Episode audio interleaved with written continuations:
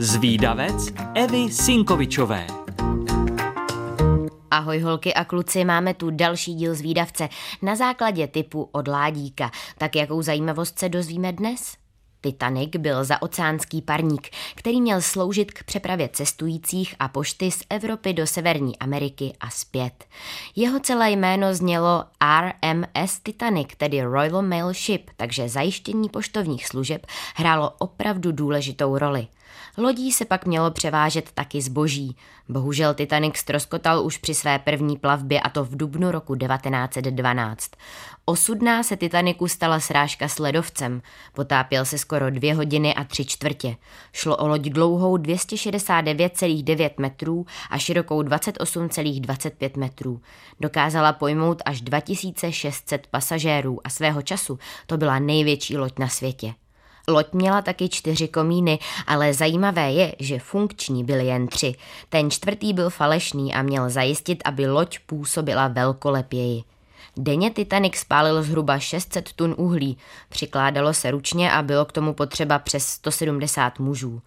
Loď byla opravdu luxusní, obzvlášť pro ty, kteří si mohli zaplatit cestu první třídou. Našli tu bazén, posilovnu, jídelnu, písárnu, zimní zahradu, hřiště na skvoš, kadeřnictví a další zajímavé prostory. Na lodi dokonce vycházely noviny sestavené ze zpráv, které zachytil telegrafista. V jídelním lístku na nejbohatší třídu čekali desítky různých pokrmů. Zaměstnanců na lodi bylo kolem 900. Zdálo se, že na Titaniku najdete vše potřebné. Co mu ale chybělo, byl dostatek záchranných člunů. Společnost měla zastaralá bezpečnostní pravidla i záchranný plán. Nic z toho ještě nenařizovalo mít čluny pro všechny pasažéry. Čluny nebyly nejlevnější a určitě by ovlivnili stabilitu lodi a společnost je zkrátka odmítla pořídit. Při samotné katastrofě spousta zaměstnanců nevěděla, jak má postupovat, všude byl zmatek a někteří čekali na rozkazy, které nikdy nepřišly. Záchranných člunů bylo pouze 16. Měli kapacitu zhruba na záchranu poloviny pasažérů. Kvůli extrémnímu zmatku, ke kterému došlo, však mnoho z nich nebylo plných, takže se zachránilo jen asi 30% lidí. Katastrofu nepřežilo zhruba 1500 pasažérů. Na vině nebylo jen utopení, ale taky podchlazení. Voda měla zhruba minus 2 stupně. Poslední pasažérka, která havárii přežila, zemřela v roce 2009. Bylo jí přes 90 let a v době plavby na Titaniku byla miminko. Proč ale vlastně Titanic do ledovce narazil? Důvodů bylo více. Například dalekohledy, které hlídka používala, byly v danou noc zamčeny ve skřínce, od které si střídající služby nepředali klíče. Byla klidná noc, loď jela rychle a voda byla skoro bez vln, takže se vlny netříštily o ledovec a hlídka si ho všimla pozdě.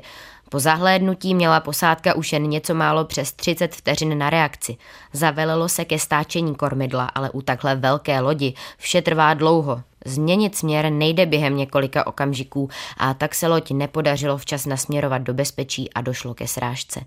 K potápějící se lodi dorazila loď, která byla celkem blízko a zachytila nouzový signál. Karpátia. Díky ní se zachránilo přes 700 osob. Vrak Titaniku se pak našel až za 73 let. Co si o téhle lodní katastrofě myslíte? Viděli jste o ní nějaký film? Dejte vědět.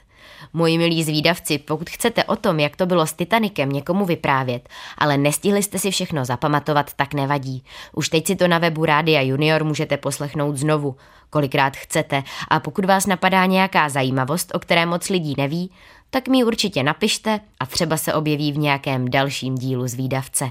Tak ahoj!